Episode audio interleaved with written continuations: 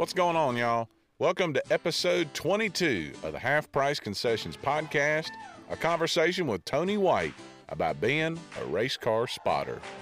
Before we get into our interview with Tony, I want to say thank you to everybody and anybody who's listened to any of our episodes. We sincerely appreciate it from the bottom of our hearts. Do us a quick favor if you're listening to this episode on a podcast app like Apple Podcast or Spotify or Stitcher or Castbox or any of those apps, there's a section where you can give a rating, like a five star rating, and leave a review. Please, if you can, take 20 seconds and do that for us. It will help us out more than you can imagine. Even if you just give the rating, if you, you give a bad rating, whatever it is, any kind of rating will help us out a ton. Thank you so much if you can do that for us. One thing when you see at racetracks, you see the drivers, you see them driving the cars, you see their pit crews down on pit road if you're sitting in the stands. But someone who is as important on the race team that usually you can't see is the spotter. The spotter is usually in some high obscure location at the racetrack, but he or she is the eyes and ears of these race car drivers. More times than not, they're the they're the people that are helping keep the drivers as safe as possible, telling them about wrecks on the racetrack, helping guide them to victories, and sometimes having to be their psychologist and calm them down. And Tony White is one of the best in the business that you will find in the state of North Carolina. Tony spots from everything from Bowman Gray Stadium to modifieds, all the way up to Daytona, ARCA Series, and Truck Series races. And I'm so glad he was able to take some time to just share a little bit of that inside knowledge that he has about what it's like to be a spotter. I hope you guys really enjoyed this one. I know I really enjoyed just sitting there listening and just learning about it. So let's get out of the way and listen to Tony. Episode 22 of the Half Price Concessions podcast with Tony White is coming up in just a few moments. This episode of the Half Price Concessions podcast is brought to you with support from Performance Center Racing Warehouse. In addition to being the home of the PRW chassis, Performance Center offers in house setups and consulting, plus suspension and chassis pull down analysis, along with their fabrication shop that can reclip your race car with the fastest turnaround in the industry. Give Roger Johnson and the Performance Center team the chance to earn your racing business by calling them today at 704 838 1400 or visit them online at performancecenter.com. That's P E R F O R M A N C E N T E R.com.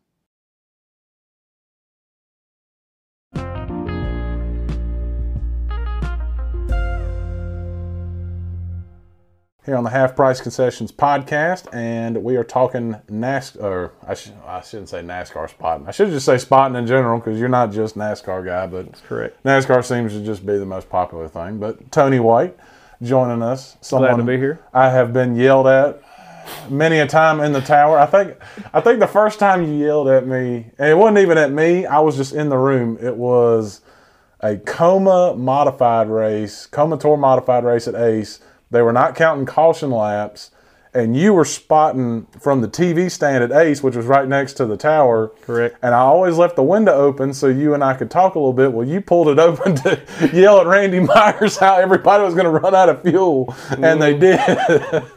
Yeah, some things you can just see coming, and uh, I've, it's been a long time, but I, I do remember that. I'm like, you know, we we either need to stop the cars or or uh, you know do something different here because everybody was going to run out of fuel, and turns out that did become an issue. So, Well, see, that, that's the thing I think uh, I think people forget about you spotters. It's not just that you're looking out for your driver, but you're also when it's like these you know tours and stuff like that. You're up there in the tower wherever you are with an official, so you're having to communicate to the official probably in a better sense than like the team can down on the ground. The driver can't talk directly to them, so. I mean, you're having to get your point across for your driver. one way or another. yeah, so I mean, And a lot of times the spotters official, which a lot of them are great guys, but some of them have their hands tied a little bit of what they can relay to the tower.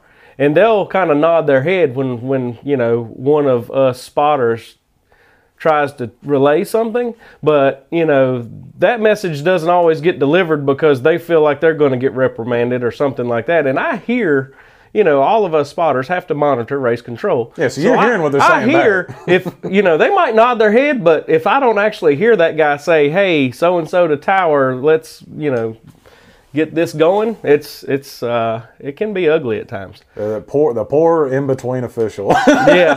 Hey, somebody's got to be there, and that's the reason sometimes at Ace I just slide the window open because I can. you can talk. my- you can talk right to race control. Like, Yeah. Hey, yeah, but you know, you would get in trouble for that at most tracks. But you know that that coma deal, it was uh, it was a lot of fun, but you know, it wasn't always the most. A little confusing at oh, times. Yeah, a little lack of organization, but it was a you know a new series. I'm not, I can't beat up on that series, even though it's not around anymore. You know, racing modified tour type modifieds in the South is kind of few and far between. So anything you get is a good thing in my eyes. Yeah. So the whole time that I've been announcing since 2010, I've always seen you around tracks and stuff, and you're a pretty well versed guy. You're not a you're not a one track pony or a one driver pony by any means. You kind of Yeah. Spot for a variety of guys, and anybody that follows you on Facebook sees some of the tracks you get to go to at the higher ranks and stuff. One of the uh, one of the main pictures I always think of you is of you spotting at Daytona, which just seems crazy when I see you at Ace and then I see you like on the on the thing at Daytona. Is it did did it kind of take you a while to be able to adapt to both where you could do both on consecutive days or did that kind of take When I first got an opportunity to go to Daytona, obviously it was very eye opening. It was you know it's a it's a it's a lot of pressure. It's one thing to spot for somebody that you know uh, is running around a short track at a top speed of let's say 100 miles an hour versus at Daytona mistakes that happen at 180 190 miles an hour they not only can affect your driver or a couple of people around and you can wide up the whole field if you know if somebody makes a blind blatant mistake and uh, there's a lot of pressure there luckily the team that i went with the race 101 guys with tony blanchard and a few of the different drivers that we had down there i think kevin Powell uh, actually drove a car. Tom Buzzy drove one of the cars. I was helping out a kid named Carl Weber at the time. He uh, he was too young to actually race, but we went and tested uh, Sarah Cornett Ching. I don't know if you know that name or not. Yep. She she drove, spent some time in the car down there, and you know I had some pretty good guidance. Some people around me that had been there. Um, my experience uh, knowing some of the cup spotters, being able to communicate with some of those guys, and and kind of get an idea of what's going on um, or the way things are done Yeah. from our perspective. Um, some what to look out for, what to do, and what not to do. Um, and then you just kind of got to earn trust and build confidence. You know, just like the drivers have to earn the respect of the other drivers on the track that they're racing around. Um, the spotters have to be able to have the confidence, and people have to trust your ability to relay me- messages back and forth and uh, make and they know that if if there's a guy with common sense on the spotter stand at least they know that they're that driver is getting good information. Yeah. you know and they're more apt to work with you no matter what's going on. If i tell somebody hey my guy will be fine. He'll just follow you you know whatever. We'll stay in line. We'll help you whatever. If i say it and now that i've been there you know several times it you know my word clout, yeah, yeah. a little bit more clout. But you know it's uh it's definitely nerve wracking you know especially something like the truck series. The arca cars tend to get spread out a little bit more. The truck series is three wide the whole time. It's it's nerve wracking as hell. But Sound- we've got a pretty good strategy um, when we go to these tracks because we're not racing for points. You know Bryan Dauzat is my arca and truck series driver that i help. And then they're with the Raymock team that's been there a long time. The truck team is technically owned by a guy named Jim Rosenblum out of New York. Yeah. And that's the reason we have the fire department in you know New York, FDNY on there. On there, and the, in the NYPD. Um, and that's one of the original truck teams that was there from 1995. And two years ago, we uh, I don't say we lucked into it. We ran a smart enough race and missed a lot of the action. We finished eighth, and that was that team's best finish ever since 1995. Was Yeah. two years ago, and so I'm pretty proud of that. And you know, this past year we uh, we we had a little mishap trying to get to pit road. There was a lap truck that kind of broke up our draft. And so we lost a lap, but in the process, we actually led a lap. So that was cool for the team. But our goal was to finish on the lead lap in the lead draft. And we missed the lucky dog by one caution. We went across the line 17th or whatever, first truck a lap down with the lead pack. So we had a plenty fast enough truck. We just, uh, you know, the circumstances kind of bit us, but we brought the truck home in one piece yet again, and we're going back again this year. So I'm looking forward to heading back to Florida in a week or two. I would say you are you are ultra busy. You are not. Yeah. you do not get a lot of off time. No, when well- this when this stuff starts. Do you is, is that a? I guess I guess that's a good thing. It, it, it'd be better to be wanted than not wanted as a spotter. Yeah, my a f- friend of mine, a very good tire guy, he helps the Cliftons out now, but he used to help the first driver that I ever spotted for Brandon Hire. Um, he spotted, or he, sorry, he's a he's a very good tire specialist. His name is Jeff Mitchell, and one of his f- famous sayings is, "It's way better to be wanted than available." So There you go. I kind of take that to heart. So That's good. So you you've been around racing for some time, Mm-hmm. working on cars and, and stuff. You- You're not just a spotter, but that's kind of just what I more know you as. When did you even? How did this even get started for you? Was it kind of like luck of the draw? Someone just pointed at you and said, "Hey, you take the radio and go stand up there." Like, yes, how, and, how did that yes happen? and no. I mean, you know, um, first of all, you know, we're we're at my house right now, and right down the street, growing up, Bill Wilder lived about five houses down the street from me, and he had that natural light Pontiac Ventura sportsman car that he raced at Bowman Gray. Um, that was probably the first race car I was ever around. My dad sold auto parts for over 50 years, so I've always been around cars, but I guess the first team that I actually ever worked for was Junior Miller. Um, there was a guy that moved here from Connecticut to uh, get in the motorsports industry, the racing industry, and uh, so he moved down here, worked at a Chevrolet dealership. He and I worked together. Um, he said that uh, you know you're always at Bowman Gray hanging out. You ought to just come work with us. And I'm like, you mean you work with Junior Miller? I'm not a Junior Miller fan. That's that's not my guy. That's Yeah, yeah. you know. But he finally kept on. He's like, come on, man, you'll you'll love it. And sure enough, I did. You know, um, Jimmy Baker was the crew chief at the time. I didn't know him. I didn't really know any of the guys, but I was you know early 20s. Learned a ton from that guy about how to maintain a car, how to make sure nothing falls off of it. We didn't have the best equipment, but Junior Miller could drive a bucket of bolts. You know, he was kind of like the guy that drove that black three car. Junior could He wheel. could overcome the shortcomings of the car. That's exactly right, and then some. Yeah. and you know, he didn't really care if he made friends along the way or not, but No. he he brought them with him to the racetrack. You know, and that's kind of that was kind of his mentality. But you know, that's the way you you win short track races. You know, that's just the way you, you know, not necessarily blatantly dirty, but if if you're going to be held up, he's not going to ride behind you. You know, he's going to go. And that, uh, that was at a time when you guys got to run some really cool places. Like Yeah. it's it's cool. I think I don't know if you posted it or not. Someone posted the YouTube video of modifieds running in North Wilkesboro, and I, I think you were you were there. there, weren't you? Yeah. yeah, we won that race. That is so cool. And it- there's a crazy story about that day. Um, we had our 93 Troyer, which was our bread and butter. It's what we were running back then. This was in 1996. And we won that race and rode the elevator up and celebrated there in Victory Lane. Well, there had been a rainout a few weeks before that at Caraway. And Caraway, for some crazy reason, decided to run their race the same night as Wilkesboro.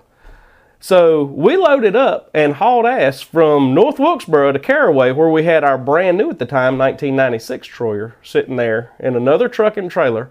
Um, so we, the crew, jumped in our personal cars and hauled tail to Caraway, and we were leading that race with seven laps to go. And I believe that Puddin Swisher and Alfred Hill got together, and Junior couldn't avoid them and tore the car up. There's actually a piece off the nose off of that car hanging in my garage down here, but um, Did y'all get there in time to qualify and stuff, or just to race? yeah, I think we I think we did, but it was very little practice or whatever. Maybe I you know Junior was so good at Caraway. I I think he could unload a car right now and be competitive. But um, you know that was just a it was a special day. We almost won. One, you know, arguably one of the biggest modified races. You know, North Wilkesboro or Martinsville or Myrtle Beach or whatever. I mean, that's a North Wilkesboro was a really huge deal, and then to go to Caraway and run the Smart race at the time. Um, we just about won that one, but we won several down there. I think we won like four in one year and and a couple of championships in the three in the three short years that I helped him. Once he started driving for the Riggs group, that that's a uh, you know that was a great race team. But um, you know, I kind of I started at RCR, and that's where I didn't. you know, I wasn't on the road per se at RCR all the time, but I did get to go a lot. Whenever I wanted to go, I would sign up and go, and and and you know, I learned a lot, and and I think that's kind of where I got my ability to communicate with drivers because I heard some of the best drivers, you know. Um, Bert's Burt Myers spotter, um, Danny Culler is a good friend of mine because he and I worked together at RCR. He used to spot for Dale Senior. Now, what were you doing at RCR? Like I, in the I parts, parts I- yeah, I was in the parts department when I first started there. I was stocking the parts rooms in the in the three shop, the 31 Lowe's car of Mike Skinner, and the the truck of uh, um, Jay Sauter. yeah. So, and then they expanded to the Busch teams and and this and that, and then uh, you know 2001 happened. Um, Harvick came along. Um, I helped Harvick out a decent amount on the on the Busch team with the AC Delco car and whatever. I traveled with those guys some, um, but uh, all that's you know that was a long time ago. But to get back to where I kind of started spotting, um, Brandon Heyer and I worked together at RCR. Um, I didn't know Brandon before I worked there. Um, he told me that, hey, I'm driving this modified now for a guy named Brian Fishel. I knew who Brian Fishel was, and I knew his brother Aubrey and their their father uh, Lloyd and all the guys from Clemmons Speed Shop and everything. Great great group of people. Um, so Brandon was running the North South Shootout. I Down think it Concord. was down at Con- Concord, and I believe it was 2005. It was the la- maybe six. Yeah, that's right. It's 2006, I believe. Anyway, um, he blew an engine going through the dog leg in a heat ra- in a heat race. He didn't wreck the car. He just blew up. Well, they never threw a caution. Well, he drove through turn three and four, and his dad, who was trying to crew chief and spot, which is you know a That's handful. tough. Yeah. yeah. So anyway, his dad and he were on the radio, I guess, talking about the engine situation or whatever. And meanwhile, Brandon's coasting through turn three or four, whatever you want to call it in that triangle. He's just dumping fluid. Yeah, dumping fluid. So here he comes down the front stretch, and he's like, "Well, I got to get this thing off the racetrack." Well, he turned down, and as he was turning down, Frank Fleming is leading that race, and they destroyed two modifieds. Oh, yeah. So Frank was pissed. uh, Frank was Frank was that was mildly, but Frank's a great guy, and uh, so we took all the good stuff off the right side of our car and put it on the right side of Frank's car, and both teams were working on Frank's car so he could at least yeah. start the race. So we were, you know, felt terrible about what happened, but we felt good that we were able to get Frank back out there to where he could at least start the race. Um, over the winter, I started working with that, that 44 team, and uh, and we started to run the ASA Southern Modified Tour the following year. Over the winter, uh, built my relationship with Jim Heyer, Brandon's dad. Jim asked me, "Hey, would you love to? Would you like to spot? Are you interested in spotting?" And I'm like, "You know, that's something I've always wanted to do." Really? You were, And- you were pretty intrigued by that. Yeah. So Was it just just from like the communication you heard at RCR? Like, yeah, well, I mean, like a there's cool there's yeah, there's a lot of it, um, but it's just something. Uh, if you're not driving the car, I feel like the spotter has a ability to make a huge difference on the racetrack. You know, and uh, I'm never one to get wound up on the radio unless.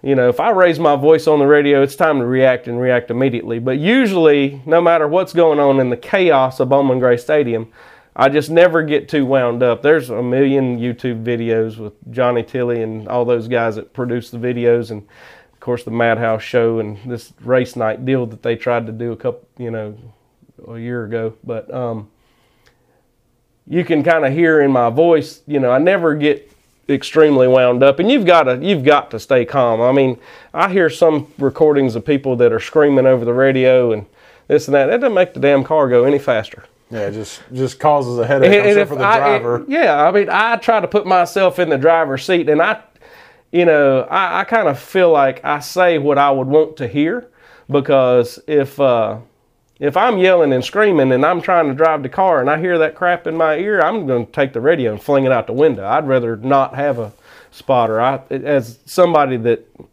you know hears a lot of that stuff or tries to communicate what they think. I mean, these drivers they don't they don't they're wound up enough. They've got enough going on around them. Somebody's knocking their back bumper off. They're trading paint with whoever's beside of them. They don't need somebody screaming in their ear also. So Yeah, one of the things I noticed in some of those videos that got posted um, on uh, on Jonathan Brown's page, you'll hear your voice, and then I feel like I hear another voice. Is that is that someone in the pits? I guess It- one of the, it one of could the crew be. guys. Does it? Do you guys kind of have to? Have you ever had to kind of like coordinate how you're going to communicate because you're you're communicating in one way where you're talking more often, um, and then they're kind of in the pits, and maybe they pipe up if like he needs to come pit side or something like that. Do you, do you have to coordinate, or do you kind of keep yourself separate so that you're not involved in that kind of discussion? Well, I mean, the racetrack's mine. I mean, the radio is mine when the track's green. Now, under caution or whatever, we might talk strategy, we might talk tire wear, we might talk pit strategy, whatever. But when when the car's on the track at speed, you're going to hear it from me if you walk over me, and I don't care who you are. Yeah. And that goes for at Daytona or Talladega or Charlotte or Bowman Gray or Ace or wherever. You know, when the car's on the racetrack, it's my responsibility, and I treat it as such. Okay, that's good to know. I've always kind of wondered how that how Yeah. that dynamic works. Do they have to like cue you on a separate channel if they want to talk to you? That or do you a kind lot of a lot of teams do that. I've not been one to use a separate channel.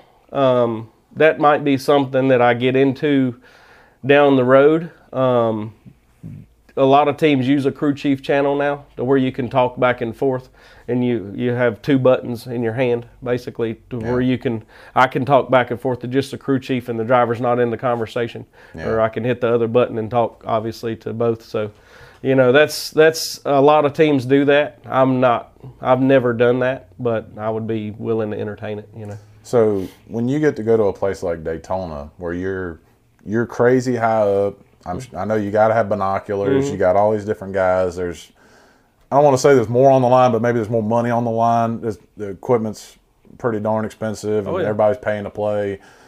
When when you're in that setting, and like with the trucks, you're three wide the whole time. You're always in a pack. You're never strung out like the ARCA cars. How do you and the spotters communicate? Do y'all like touch each other? Do y'all just give each other looks? Like how do how do y'all communicate when you're talking to your driver? During the race, it seems like a lot of times we're on our own unless we're about to pit. Okay. That's that's the most important time during the race. But in practice, you know, we'll do drafting practice, and we're like, all right, we're going to go high down here in turn one, and you guys are going to roll through, and you know, uh, we'll just basically point, you know, hey, we're going to go high or whatever. Or I'll even, you know, how the drivers when they're uh, going down the backstretch and they're going to pit, they'll wave their hand. Yeah. I'll wave my hand so the other spotters know, hey, you know. 28's 28's coming. yeah, 28's off the pace, off two here. So, okay. you know, and and I'll make sure that my driver waves his hand and he gets completely off of the track because you can't just check up. No, you're gonna Yeah, cause I mean, a wreck. yeah, you're going to cause a wreck, and, and the last thing you want to do is is try to pull up in front of a draft that's coming if you're by yourself because you're you're going to cause a wreck or get run over.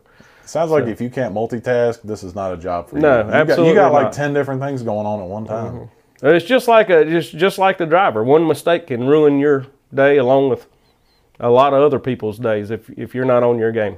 Yeah. One of the things I see at Bowman Gray, and I always see with you, is you spot from up in the stands. Mm-hmm. Is that kind of the normal thing for Bowman Gray? I feel like I, I, I, right. I see more people than you do it, but I've, I've always kind of wondered if you're one of the, the rare ones that goes up there to do it where everybody else stays in a separate place. There is that tower, Bowman Gray, a million years ago. Um, the you should just have that single story field. right. The front stretch was the back stretch way before my time. Um, so there's that little old tower, or whatever, on the back stretch, and a lot of guys will go over there because it's a little bit higher perspective, and you know you're not right there with the fans or whatever. Um, I personally don't like it because you have to look back and forth. In that quarter mile track, when you're hauling ass, there's not a lot of room. You can be in a wreck in three and four if you're coming out of turn two and you your turn your head's turned the wrong way. Yeah. The reason that I stand where I stand is because I literally don't have to move my head and I can see the entire racetrack. I'm right on top of turn one.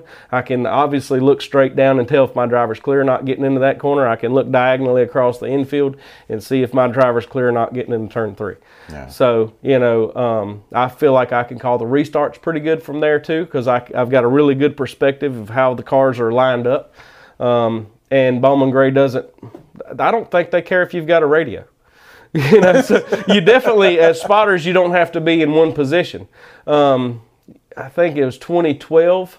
I spotted for uh, Corey LaJoie in this K and N win at Bowman Gray, and I sent not a literal dummy because I'm sure that guy wouldn't like me calling him a dummy. but, um, I sent somebody with a crew shirt and a radio, To stand where the spotters were To- quote unquote supposed to stand. right, and then I would stay in my spot.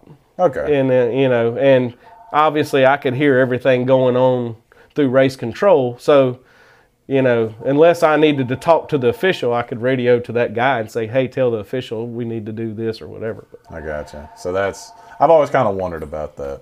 So now with hear what you do these days, you spot for a lot of different guys.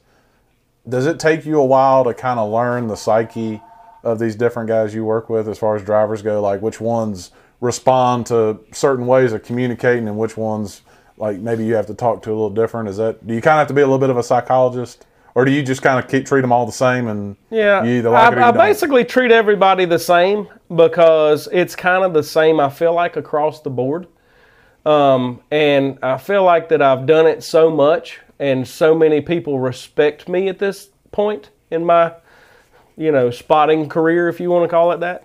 Um, that people kind of most drivers kind of adapt to me. Most of them like the way that I talk to them. So, you know, I've worked with countless drivers now, so it's it's very enjoyable to be able to go and use the same terminology with all different drivers. Now, granted, some drivers tend to need more help than others.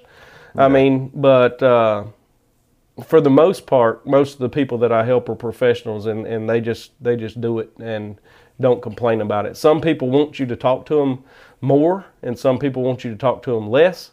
But other than that, that's about it. I've kind of wondered about that because I remember I went to Martinsville a couple of years ago and I scanned uh, Brad Keselowski's uh, spotter, and he was t- he was talking a fair amount, but not not too excessive. But then when there was like 50 laps to go, he was like, "All right, you know." He I think he said something under the caution before the restart, like, "All right, I'm only gonna talk to you when necessary. I'm, I'm gonna leave you alone a little bit." Yep.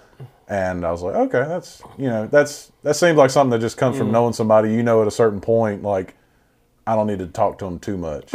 Yeah. because It seems like some guys like they react quick when they hear you key, hear you key the radio. Right. Yeah. I mean, it, it like I said, that is the biggest variance between drivers is finding out what they want, and usually that's somebody that's driven for a long time, and probably has more experience than I do. You know, uh, Jeff Fultz is one that that comes to mind. You know, the first time I ever spotted for him, he was like, you know, there's. Uh, just let me know if I'm clear. That's all I want to know. You know, he didn't mean it ugly or whatever. He's like, just I don't need to know what going on, whatever. But then there was several years between the time that I spotted for him at Bristol in a modified and the time that I spent, you know, spotted for him just uh, this past fall at Myrtle Beach in the 400, which we should have freaking won. Yeah. Still mad about that. But anyway, I felt like I called a pretty good race. He obviously drove a pretty good race. Um, we just got screwed by circumstances in a curfew there at the end of the race and got ran over. We got a, you know, the driver that ended up winning the race jumped the restart, and next caution ended the race basically. So he jumped the restart, we got put behind, and then they wadded us all up in turn one. So we went from leading the entire second half of the race to getting wadded up on the last restart. Gotcha. So you talked about how Bowman Gray, you can kind of get in a certain spot and you can kind of see the whole track. You don't have mm-hmm. to turn your head so much. So I assume that's something you like. Where are some places where you have a challenge? Like, are there certain facilities that you go or you've gone to where it kind of gives you a headache or an ulcer a little bit? Yeah, As far, I as, mean- as far as where to set up where you can be comfortable. there's a there's two places that come to mind. Um, both are great racetracks. They're just a challenge for spotters. The first one is Caraway because literally you're at the same height as the flagman. You know, if we were, if they could put us up on top of the tower or build us some scaffolding or put us in a bucket truck, I don't care. It'd be nice to be up higher where we would have a better perspective of the backstretch. And the same exact problem with Carteret County. Yeah. Um, Carteret County, awesome. Beautiful facility. Absolutely. Just flat. It's- and they yeah. didn't they didn't burrow that burrow at the Yeah, I think so they would have hit the water table if they would have gone down very far because they're so close to the coast. But great racetrack. It's just you know not as accommodating for the spotters. A lot of people don't like Southern National because you got to kind of Kenly, you got to climb up the erector set or whatever to get up on the roof. And If the wind blows, I get worried. oh yeah, well you can feel that thing swaying, but heights don't bother me. You can't get bothered by heights and be up there, you know. So um, I I like Southern National. It's uh, you know as long as it's not a 40 car field trying to get 40 spotters up there. Oh, I'm but- sure. I'm sure some of those guys are not in very fit shape to climb that yeah, ladder. yeah. well, that, that, that, that ladder's kind of a res, uh, spotter restrictor plate there. It's not Yeah. so many, you can't be but so big and get up that ladder, especially if you're wearing a backpack and got equipment and everything else. You know, a lot of the camera guys, I'll have to hand up cameras and stuff back and forth. Um, New Smyrna, God Almighty, I got called to the trailer and got my hand slapped at New Smyrna a couple years ago because K and N race. There's like 25 cars up there and two camera guys because it's you know on in Fans' choice or yeah, whatever. whatever it was.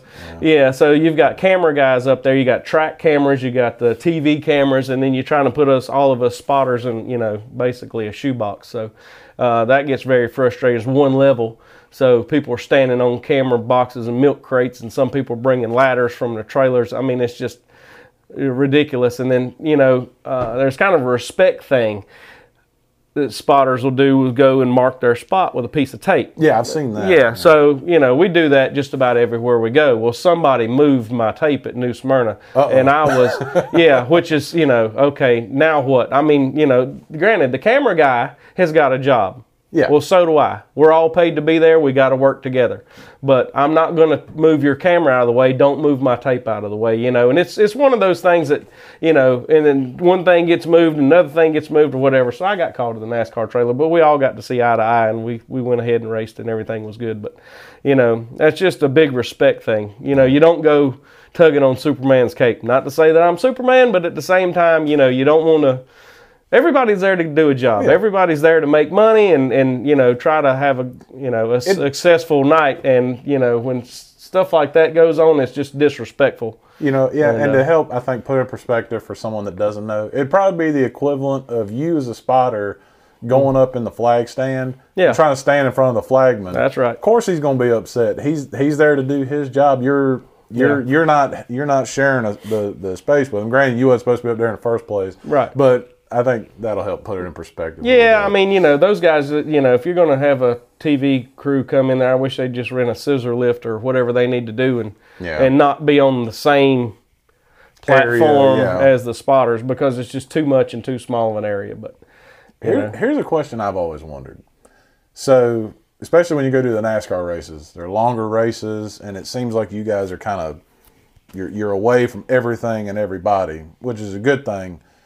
Do you have to do you have to like limit what you consume before you go up there so you don't have to like because this doesn't seem like a job where you can lend itself to a bathroom break. Well, Like, believe it or leave, not, most most of the most of the cup tracks, um, they have bathrooms pretty close to the spotter stand or whatever. And a lot of times we're under caution. You can tell it's going to be a long long delay. Then you know there's a there's a time and a place for a pit stop for us too. But um, Okay. But uh, you know it's uh, it just depends on the track mostly. But usually most of the cup tracks because you're in that position. You know you can't expect guys to stand up there for four and a half hours or whatever.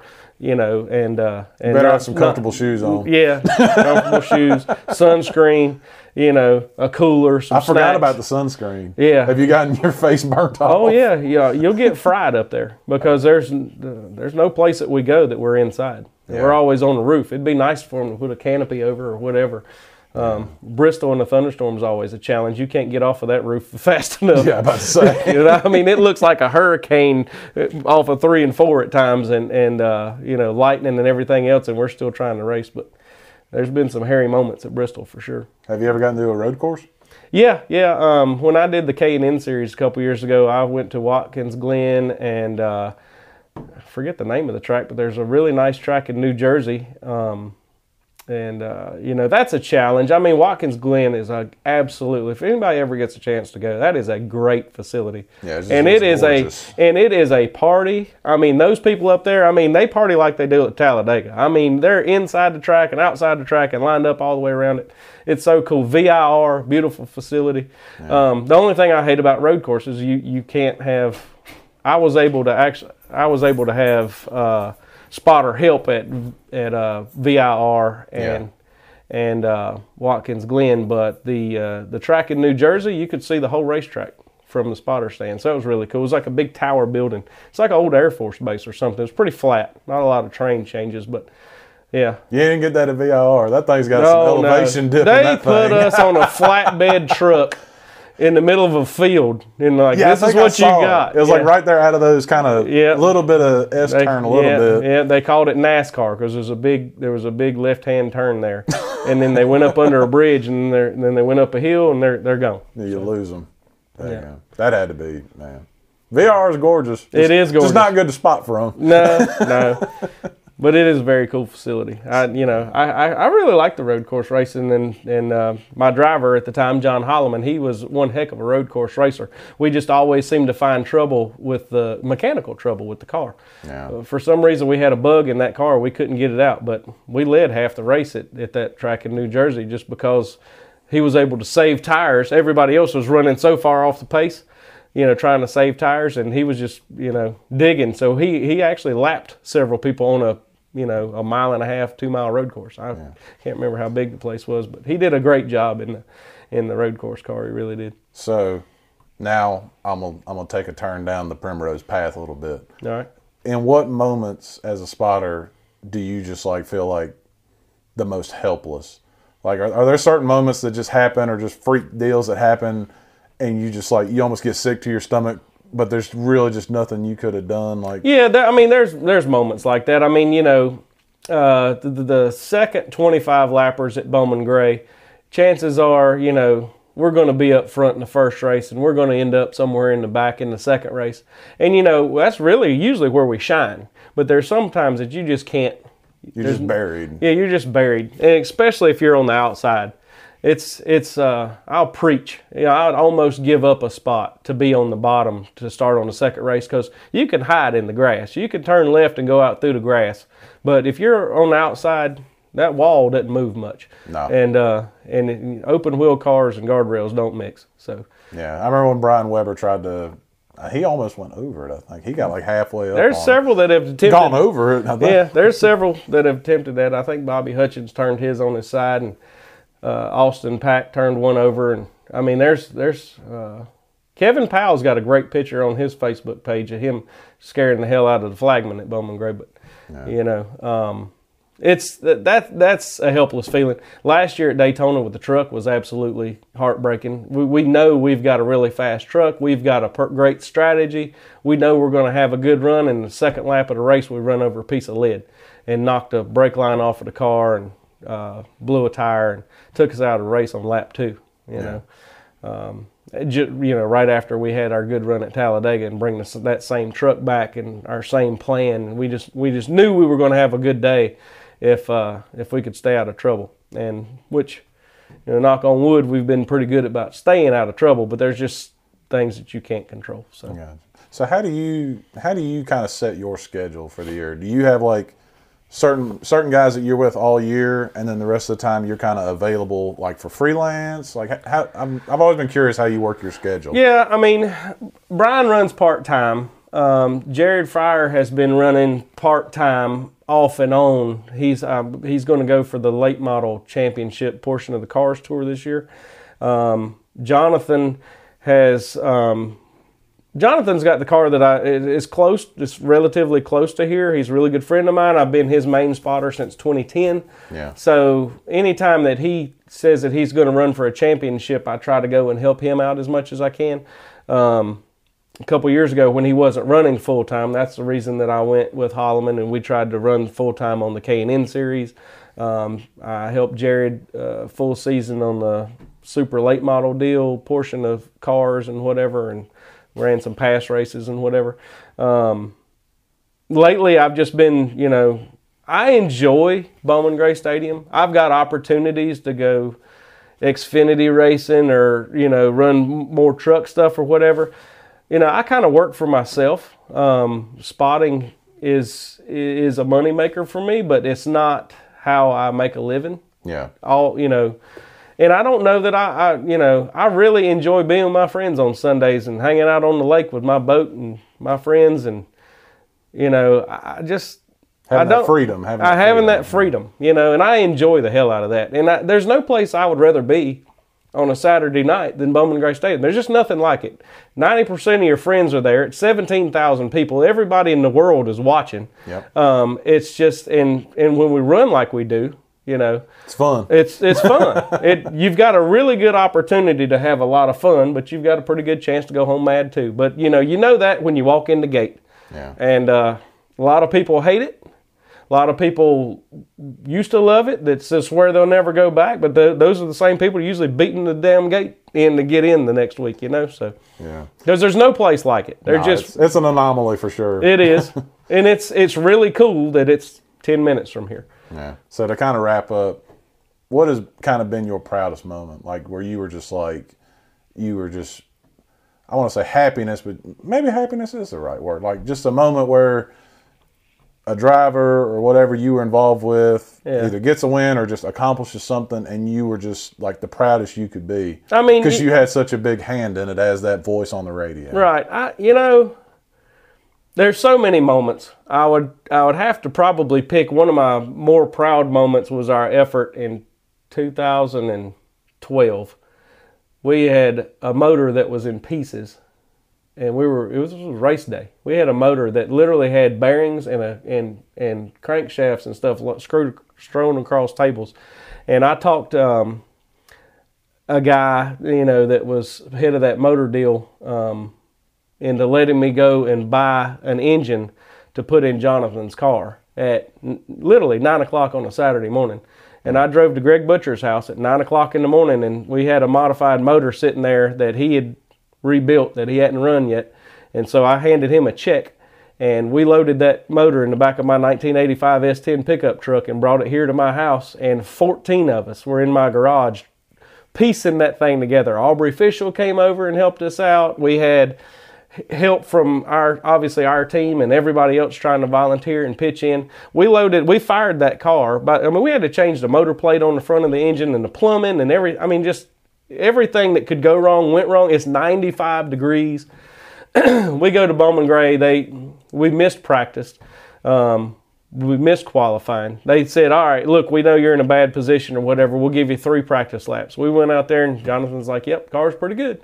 So um, that was a draw race. It was a hundred lap draw race. I think we drew third, Yeah. and we took the lead pretty quick and led the whole damn thing and won the race. And and uh, I've actually got the big fake check hanging on my garage wall down there from Geo. So anyway, I thought that was that that was a special moment. But there's been a you know a lot of special moments, even not race winning moments. You know when Bryan Dauzat at 59 years old goes and finishes eighth at Talladega. You know um, when we qualified third with the ARCA car in, in group qualifying because our strategy just happened to work out perfectly and we were able to get the right pull from the draft in front of us and put up a big number. And there was guys in front of us on the racetrack that didn't make the race.